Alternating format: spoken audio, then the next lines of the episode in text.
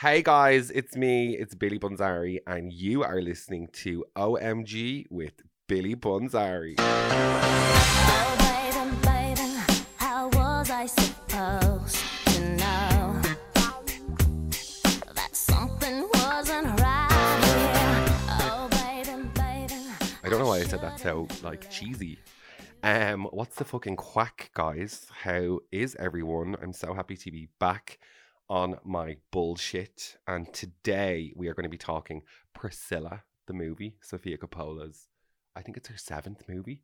And we're also going to be talking Jennifer Lopez's new visual album, which is absolutely the most bizarre thing to come out of this week previous. Like, I really cannot get my head around it. It hasn't been released yet, but the trailer has. So we're going to be talking a lot about that. We're also going to be talking the Saltburn Afterburn, the Amy Winehouse biopic, Ariana Grande's new single, and a very special anniversary for Britney Spears. Let's fucking go. I shouldn't have let you go. So guys, it's been a little while. Um I've been having a very a very chilled January. Like I'm not going to say I've been having a dry January. It's actually been quite wet. Um but I haven't really been necessarily full Anna Nicole Smith. I've been chilling. Let's just say that. I really have been low key. I did get the January blues really bad. And I was horizontal for the past like 3 weeks. But that meant lots of like shitty reality shows. And I reignited my love with one, two, three movies. Guys, can we talk about one, two, three movies? Like truly, truly, truly amazing stuff. I actually watched Priscilla the other night on one, two, three movies. I am all about one, two, three movies. Yeah, no, I had an absolute ball. Like Christmas was amazing. I know it feels like a long time ago now. Christmas was absolutely gorgeous, like cuckoo bananas. I played some really, really nice gigs. Yeah, I just had a ball. I was out with my friends, just doing the whole bit. And I like I love Christmas because I feel like all year round I'm on like 200% like cuckoo bananas, not well hotel, high vibrations. And I feel like every year in December, everyone else kind of comes up to meet me there. And it's amazing. You know what I mean? Even just like too much of everything. It's just everything everywhere all at once. And I'm always like that. So I love when the vibes are matched. Yeah, I definitely wasn't like that in January. But here we are it's a new year, it's a new month, and yeah, I'm just really excited to get back into the podcast groove. And guys, as well, thanks so much for all the love on the Saltburn episode because people really seem to fuck with that.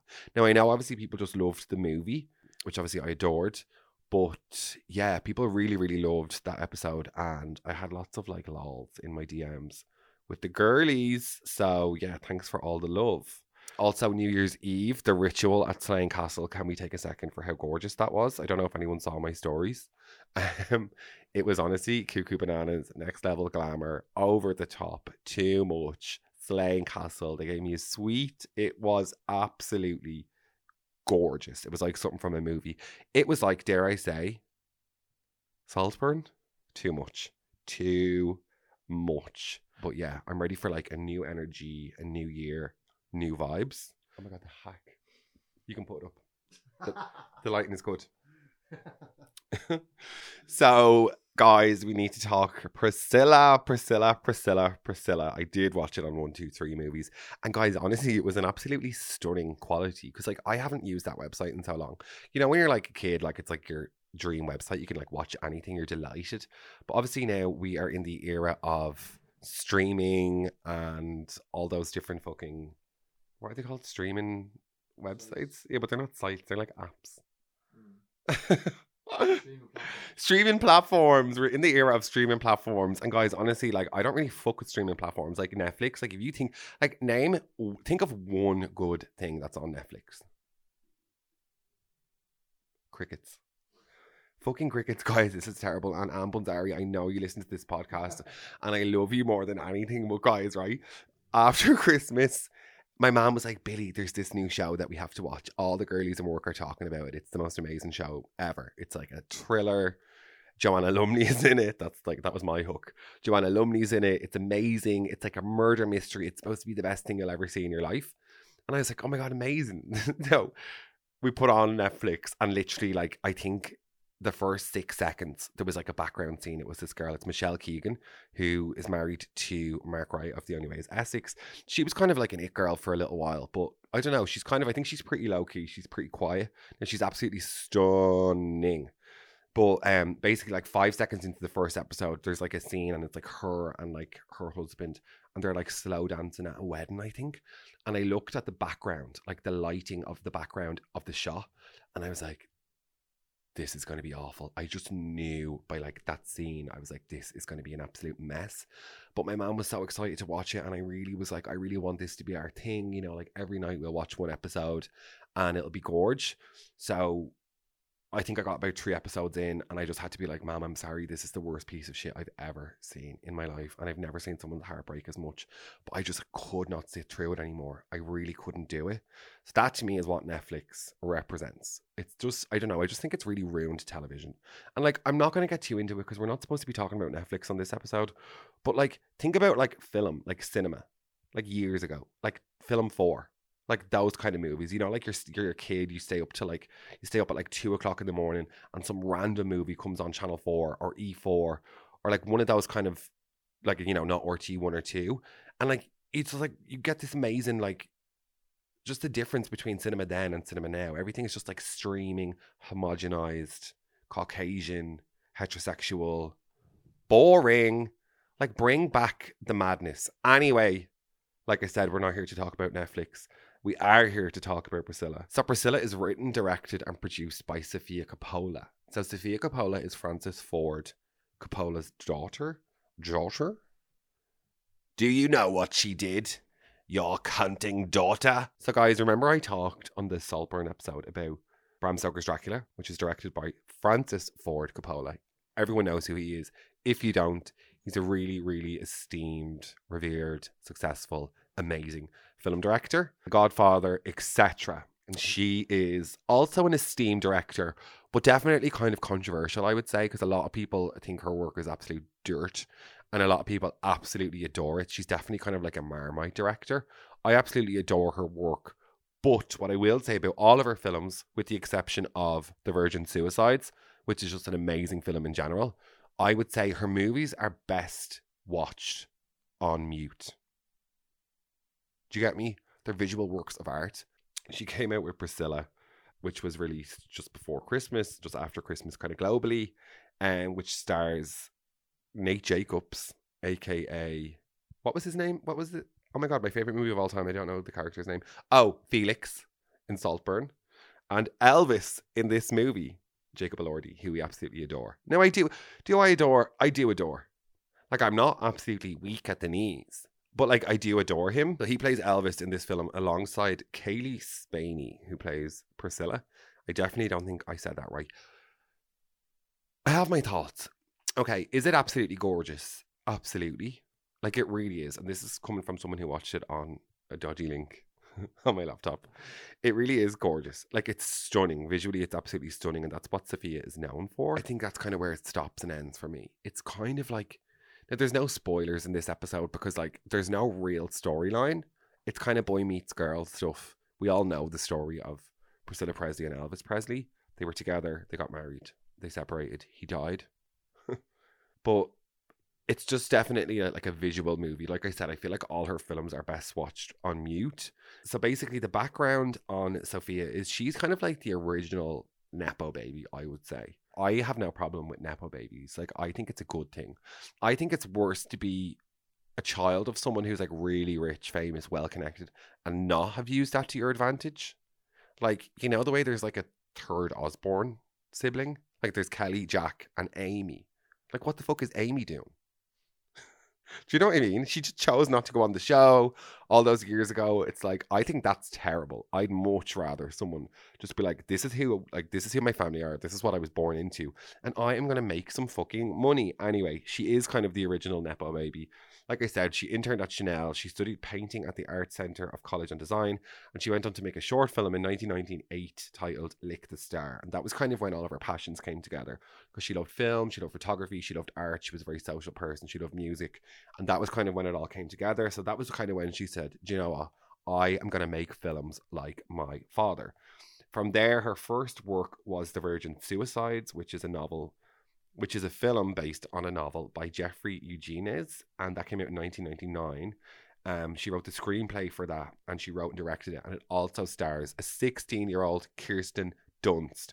Guys, honestly, from this episode, maybe don't even watch Priscilla, but if you are going to go and watch a movie, definitely watch The Virgin Suicides. It's one of my favorite movies of all time, and like I said, Sofia Coppola's films are best consumed on mute. Like, you know, like those kind of movies, it's like you're having someone over, you might be smoking something gorgeous, you might be having some stunning sex. Put one of Sofia Coppola's movies on and do your bits around that. You don't have to be intently watching. You can even just be like doing whatever you're doing. It's that kind of a, a vibe from Sofia, I think. Um, except for the Virgin Suicide, which is an absolutely stunning film. It's just like dreamlike and kind of scary, harrowing, gorgeous, funny, sweet. It's a coming of age film for sure. It's just oh, feminine and gorgeous and hazy and dreamlike. Anyway, back to Priscilla. Back to Sofia, should I say. She then went on to write, direct, and produce Lost in Translation in 2003, which famously stars Bill Murray and Scarlett Johansson. That's an absolutely gorgeous film as well. I think it's one of her best. I just remember that film was everywhere. Remember that film and Let's Talk About Sex. I remember they were everywhere when I was a kid. Like these are like the good old days of like budget for films. Like it was just huge. Anyway, um, that's another favorite of mine. She actually won an Oscar for that for Best Original Screenplay. She then went on to write the screenplay for, produce, and direct 2006's Marie Antoinette, which takes a leaf out of Baz Luhrmann's book because it's kind of like here's an accurate story told accurately, like a historical story told accurately, but like set in the present time. You know that kind of way. I know like people are like mad about this film. Again, I think it's absolutely gorgeous, but it goes nowhere. Like it's best watched on mute. I know James Cav absolutely adores that movie. It really is. It's a cult classic. So people love Marie Antoinette. I think it's good. I don't know. It's very Sofia Coppola. That's all I'll say. It's visual. It is stunning. Her next picture from that was 2010 somewhere, and then from there she did the bling ring. Guys, honestly, the br- the bring ring, the bling ring feels like a really bad edible trip. Like it had such potential. So if anyone can remember, back in like 2010, 11, I think it was, there was break-ins at large all across LA in the hills. Amanda Bynes was targeted. Lindsay Lohan was targeted. Mischa Barton was targeted. Who else was targeted? All the like anyone who was on the scene, Lindsay Lohan, all those kind of girlies, anyone who was running around LA between Les Deux and Hyde and the Chateau Marmont, they were targeted because a lot of them had very weak security systems in their houses. And just kind of the way those homes are kind of built and laid out in the hills, they're just kind of scattered randomly. So there was just like this pack of teenagers who ran around burglarizing the rich and the famous and like stealing millions and millions of dollars worth of like jewelry, clothes, art, the works. But they got away for so long because a lot of these celebrities they didn't even realize that they were being broken into because they were like rarely in their homes or they just had so much shit in general. Paris Hilton was famously one of the kind of big targets, and she just didn't realize for months because she just had so much stuff. Um, Alexis Neiers famously led the pack, and if anyone has any free time today, I implore you to Google Alexis Neiers. She's an absolute icon. She's a legend. She is the moment. She's had her history. She's had her past. E commissioned a reality series called The Pretty. I think it was called The Pretty Wild, and it was about kind of her and her family and her friends. And this was kind of all around the time of the burglaries and the break ins. And it was widely speculated that it was this group, but nothing was kind of pinned on them yet. And yeah, if you can watch a few episodes of that online, I definitely would because it's fascinating. Because like halfway through the series, it comes out that it was them. They're basically charged for these break ins. And in the meantime, the girlies develop um, a black tar heroin addiction. So lols all around. Alexis is now sober and she's found God and she's guested on like a million podcasts and there are multiple interviews. So I definitely would check out Alexis Neiers and the Bling Ring, but like just such rich, funny, scary, gorgeous material there to work with. And when I heard Sofia Sofia Coppola was directing a film based on the the Ring, essentially, I was like, "That's going to be amazing. It's going to be gorgeous, guys." Honestly, it's the worst film you will ever see in your life. Do not watch it. It stars What's the girl who played? What's the girl who played Hermione Granger? She's a little pox. Emma Watson. Oh, violent, violent, violent, violent. Emma Watson plays Alexis Neiers. Really bad casting, just a really bad movie. So after that, I kind of gave up on Sofia. I was like, "Do you know what? She's actually dushed. Obviously, then when I heard she was directing a movie based on Priscilla Presley's 1985 memoir, Elvis and Me, my ears sprung up. Gorgeous subject matter. A gorgeous time. The 1950s, the 1960s, the 1970s, the hair, the music the heartthrob himself. I just thought, oh my god, this is going to be gorgeous. And really, guys, it is gorgeous. Now, does it go nowhere? Yeah, like it is. It's boy meets girl. Boy meets 14 year old girl, by the, way, by the way. She, Priscilla Presley was 14 when she met Elvis. And like in the film, basically, it's like this guy, she was an army brat. She was working in Germany and they met each other while Elvis was serving his time in the US Army and he was deployed to Germany. Is that the word deployed? Do you hear me? Deployed. Amazing stuff by Billy Bunzari. Anyway, he was deployed to Germany and she was in Germany with her dad. Obviously, he was in the army. She was an army brat and she was kind of like, I don't know what the word you would say. She was kind of like scouted by one of Elvis's friends and asked, you know, oh, do you want to kind of come and hang out with us? And basically, in her words in the book, it was all very above board and nothing weird happened until far after they were married. But I just thought that was a bit of a funny one. Anyway, it's gorgeous and it is quite sad but it really kind of just didn't do anything for me. Like it really is one of those movies that you just leave on in the background. The acting is amazing. So basically, the girl who played Priscilla, her name is Cailee Spaeny. I haven't seen her in anything before. Like I really haven't. She played. She did an amazing job. She did an amazing job. I don't think she's ever going to win an Oscar for her por- portrayal. But like she does a lot of eye acting, you really kind of feel the sense of like loneliness that Priscilla felt when she was cooped up in Graceland basically just the way it was was like Elvis had his kind of his crew of boys, do you know, like all of his boys from his hometown and their wives, but they are all in their like 20s. Priscilla arrives as this like 15 year old girl. She's in school. Like it's really weird. Like they have to put her in like a Catholic school in Memphis, miles away from her family while she lives there. And it's it's all just very strange. So she's definitely kind of always feeling like an outsider while she's there. But I do have to say, I do think her and Elvis really did love each other. It was just obviously a really, really funny setup. So she's there with the wives and the girlfriends of all Elvis's cronies, essentially. And she's only a child. And I think that's the kind of whole premise of the film is just isolation and love. And that does come across really, really well. And I think it's acted really, really well by Casey. But I do think that's kind of all there is in the movie. Jacob Elordi plays Elvis, as I said. Now, guys, can we talk about Jacob Elordi? his height. Okay, so he's six foot five. Now, to me, that is absolutely stunning. That's all I want in a man. Anyone over five, anyone over six two, perfect, gorgeous, amazing. But guys, Elvis very famously was not six foot five. Oh my god, fuck off. 1.82 meters. Am I supposed to convert that in my mind? Do you know that? 1.82 meters. What's this? What kind of a metric system is this? Elvis height in feet. So Elvis was six foot. Jacob Elordi is six foot five. Like guys, honestly, he's not a believable Elvis. Like he's absolutely gorgeous. And Sofia Coppola said, like about the casting, she was like, basically, I just wanted someone who could kind of capture that heartthrob, charismatic, gorgeous energy. And I definitely think Jacob Elordi has that. And he does play Elvis really, really well. He has that kind of drawl, the voice, the mannerisms but just the physicality of it all, it doesn't match. Like the Priscilla in this film, you're one Casey, right? So she's five foot one, and Jacob Elordi's six foot five. So it just feels really, really weird on screen. Like in a lot of scenes, he's like standing behind a car door or like behind a table, or it's just like a close up of their face. So it does kind of read a bit funny on screen. Having said that, he is an amazing Elvis because he does get that. He like he has that kind of charismatic lovable thing about him. Um, also, I was screaming. So there's there's a scene in the film where basically, and obviously, it's all like the film is based on her memoir, so this is all true. But she kind of Elvis is kind of captured as this person who kind of is like constantly looking for more outside of himself, outside of his physicality, outside of his friends and family, like spiritually. He kind of goes on these journeys. Now, that's obviously true, but like I wouldn't have had Elvis down for like a spiritually intellectual person.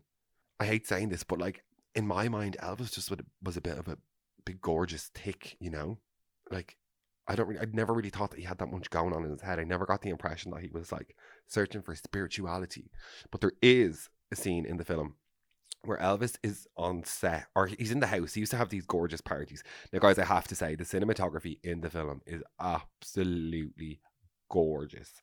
Like it's 1950s 1960s What more could you want? Like it really is fab. And they used to have these parties, and it was just Elvis and all of his friends. He was definitely one of those guys who was like, you know, I'm after making some money. I'm taking all of my peeps to the top. So they're all in the house, they're all having a kiki. And in one of the scenes, there's this guy, a hairdresser, and he, he's like, I did Elvis's hair on in the last shoot. And Elvis is like smitten with this guy. Like he loves this guy. He introduces this guy, total like hairdresser, gorge, like hippie dippy, like just one of those like Palm Springs, 1960s, long hair, just gorgeous gays. And Elvis is like obsessed with this gay guy, and he's like, oh my God, like he's been teaching me about spirituality. And it's like, not to read into something that's not there, but I'm like, they were defo having sex. Anyway, the best part about the whole movie for me was the cinematography, the costumes, the makeup, just the style of it all. I think the worst thing about the film was Jacob Elordi being 19,000 feet tall. He just doesn't even look like Elvis. He doesn't feel like Elvis. You know, that kind of way. Elvis had a bit of weight on his face. Jacob Elordi, he just physically, it just didn't really match. His accent was amazing. The music as well. Interestingly enough, Elvis's estate basically denied the rights to his back catalogue.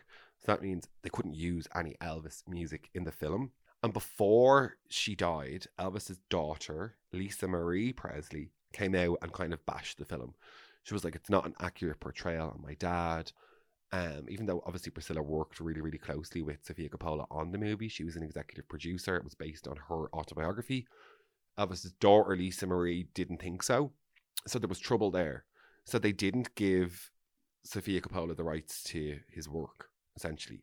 So it's kind of a funny one because you would love to have some Elvis music in there because like a lot of his like mid to down tempo songs, like they're just so romantic and gorgeous, and the film is so romantic and gorgeous.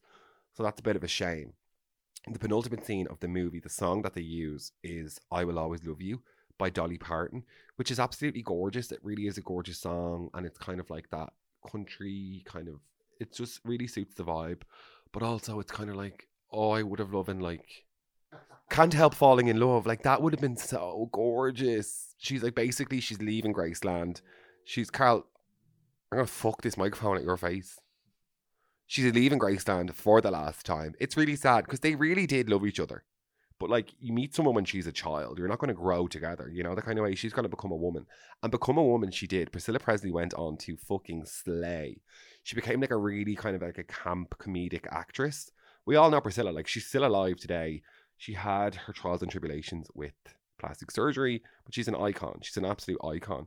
Anyway, in the penultimate scene of the film, she's leaving Graceland in her car. She's done. It's the 70s. Her hair is different. She's become a woman. She's done jujitsu, my loves. Okay. She is over the fucking the crap that Elvis was giving her. And it is gorgeous, but I really would have loved like Can't Help Falling in Love or like one of those gorgeous cooey kind of Elvis songs. So I just thought that was really, really interesting. I think it definitely would have been better had the Elvis's music been involved. So costumes, I would say 10 out of 10. Like honestly, the clothes are impeccable. It's just such a fun era to play with. Makeup 10 out of 10. Hair 10 out of 10. Cinematography, visuals 10 out of 10. Oh my god, I actually think I like this movie way more than I thought. The acting is amazing. Like it actually is really, really good acting. Like I say, the height thing is a bit of a funny one with Jacob Elordi, but that's the only real thing that I would say isn't great about the movie. Like I know there's not much of a story. It's boy meets girl, falls in love, struggles to get along. They do love each other. It doesn't really work out socially. They have a baby. She leaves. Like there's not much going on and they kind of touch on domestic abuse, but not really. Obviously, there's a lot of drugs. Elvis was very famously addicted to prescription meds, as kind of everyone in America is. I feel crazy, crazy, crazy. Um, so it kind of touches on that his, his struggles with drugs. The story doesn't go anywhere really, but it is a true story, I suppose. So I'm going to say, just in terms of like the plot, the story, I would say like an eight out of ten. So I suppose altogether, it's not really. It is a good movie. I'm kind of just discovering now. It is a good movie. Maybe like I said, watching on mute, invite a hottie over, suck some dick, have a ball on the couch, that kind of movie. Anyway, enough about movies. I feel like we're always talking about movies on this podcast. Oh my god, guys, guess what I'm about to talk about next? Another film. And then after that, it's another film. Oh my god, what the hell? Billy Bunzari, movie fucking extraordinaire. Film critic. I don't even get invited to the premieres anymore. Okay, guys, we'll fly through this one, but it is a funny one because, like, it's only really a, a, a teaser came out. It's not even, well, it is a trailer. It's a full length trailer. It's not a teaser, it's a trailer. Basically, this week, Jennifer Lopez's new project, which is called This Is Me Then. No, This Is Me Now, a love story, was released this week. And it's set to be released in full on February 16th, which is Valentine's Day. Is that Valentine's Day? Oh. Anyway, set to be released in February on Prime. So basically, her album, which was titled This Is Me Then, was released in 2002. So I suppose she's kind of playing on that. It's an anniversary, like 20x, whatever years later. And she's releasing a visual album forward slash motion picture forward slash I don't know, like narrative manifesto in February. And guys, honestly, it looks like the most cuckoo bananas thing I've ever seen. It's her like playing all these different characters. I'm going to leave the link in the show notes because it really has to be seen to be believed, but it looks absolutely fucking mental. Okay, guys, so this is from Wikipedia. I have never claimed to be, you know, the pinnacle of journalism, movie critiquing, anything like that. So I am going to be open. I did pull this from Wikipedia, but honestly, just just listen to this and see what you think yourself. This Is Me Now is set to be released on February 16, 2024, and will be accompanied by an Amazon Prime exclusive narrative musical film titled This Is Me Now, A Love Story. It was directed by Dave Meyers and was inspired. Now, Dave Meyers is an amazing music video director, like C A M P. Also, B U D G E T. Budget, my love, the good old days. Anyway, and was inspired by the album featuring an intimate, fantastical, and narrative driven reflection of Jennifer Lopez's journey to find love. Like, what? It's basically like her playing all these different characters. Like, she's like a sex, she's like a sex addict, a steel worker, a fucking G.I. Jane. It's just bizarre. Anyway, it goes on to say, and was described by Yahoo News as an ode to Jennifer Lopez's journey of self healing and everlasting belief in fairy tale endings. Lopez's husband, actor Ben Affleck, features in some of the scenes. Now, that's kind of an interesting one because basically, when she put out her original album titled This Is Me Then in 2002, that was like peak Bennifer running around amazingness. Like, don't be filled by the rocks that I've got. I'm still, I'm still Jenny from the block. You know that music video when she's like running around and they're on the yacht. Oh my god, the scandal of it all. Ben was so hot. He's still so hot. And like, there's something about Ben Affleck because like, she said that he was the best fuck she's ever had in her life. She said he was the greatest lover she's ever had. And like, the girlies always seem to be mad about him when they're with him. So like, I know he's like comes across as like really moany and toxic and always like yawning and just like not here for the buzz. He never looks like the most joyful fellow, but you know the sex is amazing. So guys, you're sitting there thinking, Billy, I still don't know what the fuck you're talking about. But guys, to be honest, neither do I. Just watch the trailer. It looks absolutely cuckoo bananas. I'm here for it though. I'm not really a fan of Jennifer Lopez. It's like I can't think of any gay that is like a Jennifer Lopez stan. And that's worrying. Like even Christina Aguilera, Rob Kenny stands her. You know that kind of way. Like I can't think of one single homosexual in Dublin who's a massive J Lo stan. Like who goes to her concert? I think it's just like Bob and Betty Beer can. Like I think when she does like a, I know she's like really successful in Vegas. She has like a, a residency and stuff. Like I know those tickets are sold out, but like I think she's just like a general kind of pop star that people are like, oh, J Lo is on. Like let's go to see her. Do you know that kind of way? Now I do love like the J Lo album. Love Don't Cost a Thing. Play. I love Play. Play by Jennifer Lopez. I play that sometimes. It's one of the best songs ever.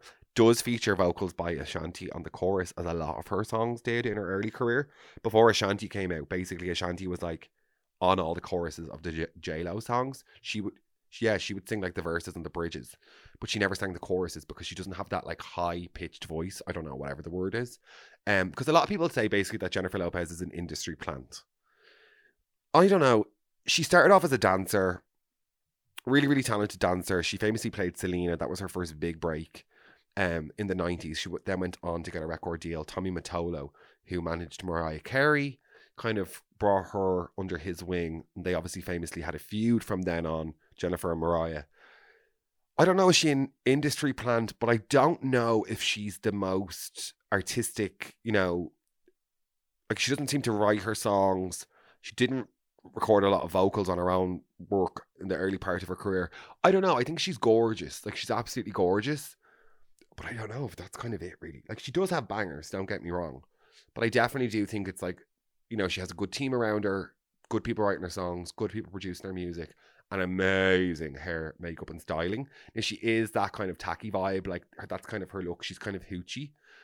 But she is absolutely stunning. And guys as well, Hustlers, that was fucking amazing. That was her Sistine Chapel. Like that was her best ever work.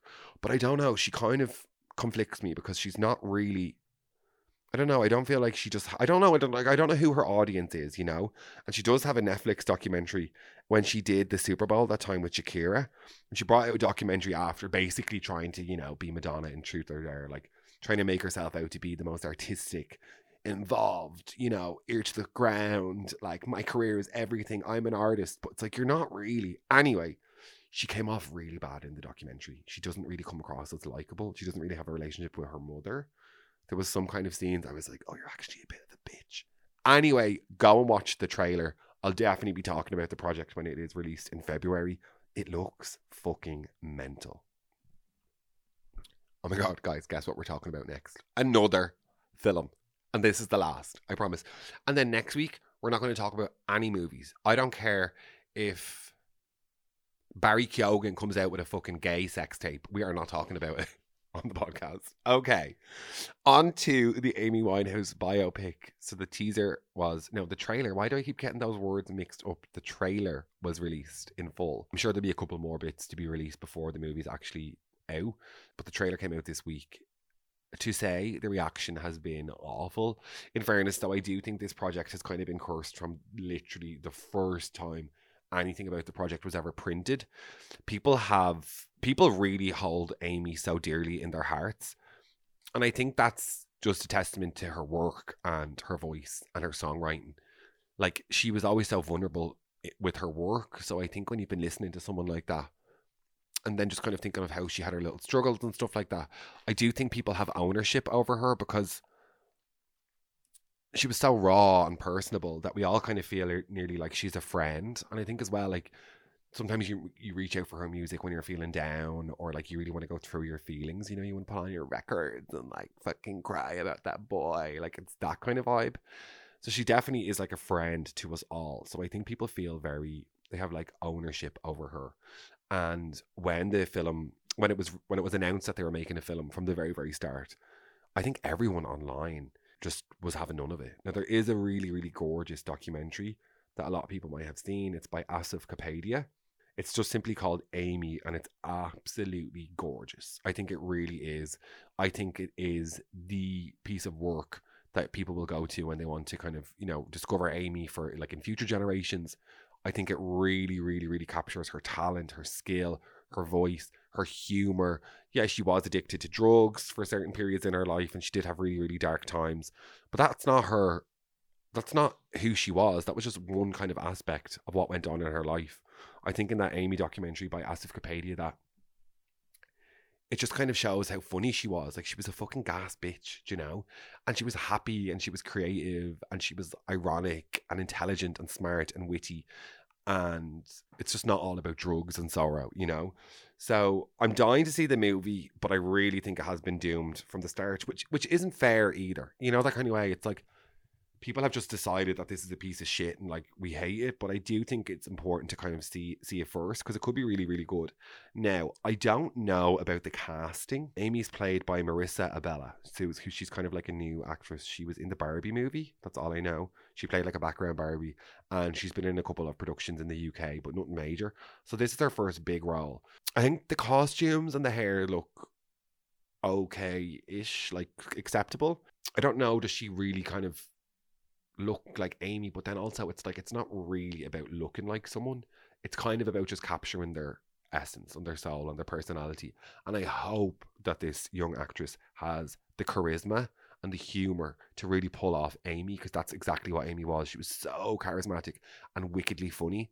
So we'll see. Anyway, the movie was directed by Sam Taylor Johnson, who has previously directed Fifty Shades of Grey, but she's more so known for marrying Aaron Taylor Johnson. They famously met when he was like 17 and she was like, I think she was like in her 40s. Anyway, she's a bit of a gas bitch. They've they've been together for years.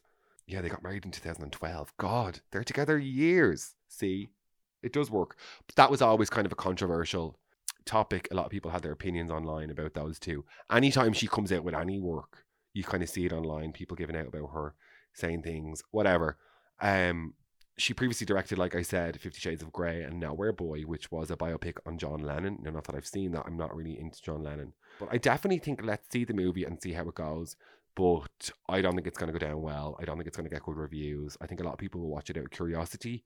But yeah, I don't think it's. I don't think it's going to be the one. I don't think it's going to be the two, the three, the four, or the five. I think if you want to really fuck with Amy Winehouse, just listen to her music. You know, guys, will we end the movie talk there? Has that been enough? Carla's fallen asleep. Ariana Grande released her new single, yes, and it's such an Ariana Grande title: snobby, obnoxious, boring, vapid, soulless. Oh my god, I'm only messing. I just don't really fuck with Ariana Grande at all she's doing the whole house music thing, which I love. And the single and the video, it's kind of an homage to like Michael Jackson, Janet Jackson, Paula Abdul randomly. I think we should do a whole episode on Paula Abdul. She is fascinating. Um, who else? Azealia Banks, guys, the fucking Anna Wintour video. She's referencing a lot of people. The sound was um she's gone for Vogue, you know, by Shep Pettibone. I like it. I do like it. I think the vocal. I don't really ever enjoy her vocals, but I love the production. I love the background. I think it's going to be fun to play. I haven't played it yet, but I think the gays are going to go crazy. So, best of luck to you, Ariana Grande. And then also, guys, I do think we should speak about Britney Spears less. Like, I just feel like the less we hear about Britney Spears, the better. She is free. She's living her life. She's doing her thing, and for that, I'm so thankful. But I just think we should stop speculating on what's going on in her life. We should stop reporting on what's going on in her life. I think we should just let her be. It's tragic and sad. And I think she's had her say, she's released her book. And I think she's very, very happy to be just kind of living her life, doing her daily bits. I don't think she wants to be princess superstar of the world. She's been there, she's done that. No one did it better. And I think we should just kind of leave her alone. But I do think we should talk about her art and the work that she's put out. So basically, this week, Baby One More Time had its 25th anniversary. So 25 years of her debut album. It was released in 1999 on the 12th of January, and Britney was just 17 when it was released. It debuted at number one on the Billboard album charts and it sold 121,000 copies in its first week. It actually went on to sell over 34 million copies globally. Like, that's absolutely huge. It's the best selling female debut of all time. And she was the first female artist to achieve a number one single and album simultaneously. Like, that's crazy. If you think about Taylor Swift now, Taylor Swift has a number one album and single every time she releases an album and a single. Britney Spears was the first bleeding girl out to do it. Um, Rolling Stones named Baby One More Time the greatest debut single of all time. And by Guinness Book of, by the Guinness Book of World Records, she is the best selling teenage artist of all time. I just think we don't give her enough kudos for the work that she's done and the work that she's put out. She co-wrote a lot of tracks on her debut album. She was literally like a 15 year old kid shipped from fucking Louisiana over to Sweden to work with Max Martin. She was one of the first kind of female girlies to work with Max Martin. Everyone is working with Max Martin now. Ariana Grande's new single is produced by Max. Like everyone wants a piece of Max. And she was kind of the first girlie to really kind of shine with him. I think that album is an absolute timeless classic. Now it's very bubblegum pop. It's not like you'd play it all the time, but I just think kudos to Britney. She's the absolute girly. She is the original doll. And yeah, I think leave her let her be. But um 25 years of baby one more time. O M G. Guys, this was so much fun recording. feel like we're talking about films a lot on this podcast. And like I am not I'm Carl. I'm buff, but I'm not a film buff. like I'm not I'm not a movie girl. I'm really not, but I don't know. Maybe it's just like lots of good movies out. At the minute that I'm like invested in, involved in. And guys, I know I talked a lot about Paul Mescal and Andrew Scott on the Saltburn episode. I was like, oh my god, I'm Team Barry Keoghan for life. But I am very curious as to what All of Us Strangers is like. The premiere was this weekend in Dublin. James was actually there, James Kav. So I think we should ring will we ring James and see what he has to say about the film? He mightn't answer. He might be like Billy fuck off. Oh my god. He's probably like Billy fuck off. Hi, Hey Gorge. how are ya? What's the fucking quacky wacky? Am I live? You are live on OMG with Billy Bunzari. Please do not swear. What's the quack, my love? I'm good. I'm just dying in bed at home. Um, I had a sherry or two last night. How was it? You were at the premiere of All of Us Strangers. Where was it, James? In Lighthouse. Mm. Yeah, it was in the lighthouse, and when I got invited to it initially, they were like, "Oh, we're gonna have some special guests at it," and I was like, "Oh, would they be there?" Because there's so much award shit going on in LA. I was like, "Hmm." but they were there. Andrew Scott and Paul Sexy Mescal um, came, and yeah, it was in the big. Was there was two screenings of it. There was one for the gays uh, film festival upstairs, and then the, in the big big screening. And uh, yeah, the whole the whole shebang were there. Brendan Courtney was hosting it. I saw Brendan hosting. What an angel. Yeah, he's just so good. He's, he should get into that more. Yeah, he's yeah. He should really be. He should really nurture that. The whole presenting thing. He's amazing. And come here. What were the guys like? What was Paul Mescal like and Andrew Scott? Were they just like hanging out, kikiing? Did they come in at the end? Like, how does it work? So they came in at the very start. Oh, And okay. we were all seated, and then Brendan was like, "Okay, everyone, welcome to uh, the premiere of of the movie." And then he introduced Paul, and Andrew came in, and they had a gorgeous little chat up the front. And Andrew started crying. Um, he was kind of sick because it's a, you know, it's a, it's a Yeah. not to give too much away, but Yeah. it's it's kind of about uh, his parents and them not being so accepting of his sexuality. And he just said it resonated a lot with him because when he was growing up, you know, you, you couldn't really hold someone's hand in Dublin going around like if your your same sex partner's hand. Yeah. So he started getting all blubbery and he had a little cry. It was kind of cute. Oh, that's amazing. That's like proper like touching. Like, V, v touching. V touching. looked stunning. yeah, I did. I did Um, think that myself. Yeah, I love Paul's blazer, um, or Paul's suit generally. But um, yeah, and then the movie itself. Was, Yeah. What's your thoughts? Um, it's it's very sad. Okay. I, I didn't know. I didn't know anything about it. I I I was just kind of waiting out James, do, do you do you remember when we were? I don't know. I think we were on the way to Electric Picnic, and the the the trailer dropped, and the two of us we were just in the car, and we were like, we were shook. It's like it's your kind of music as well, and my, Oh, my kind of music. amazing. It's, it's it's all Pet Shop Yeah, Boys, Pet Shop Boys. Kind of Eighties gay bangers. Amazing. Um, so yeah, the movie. It's uh, as I said, I didn't know what I was getting into. I kind of thought it was just like a, you know two gays. Uh, Yeah, having a ball. It's quite dark. Okay. Um, like I'd I'd never. I in I'd never experienced a whole cinema crying before. Oh, fuck. Was bawling. Now, Okay. I was locked. Okay. Amazing. I didn't really know what was going on. I actually texted Louise McSharry and I was like, Louise, can you fill me in on the end? But the great, great sexy scenes, Amazing. um, loads of you know the shit we care about, lovely kisses, and like they were going for it, Oh, amazing. real. Is there full frontal, James?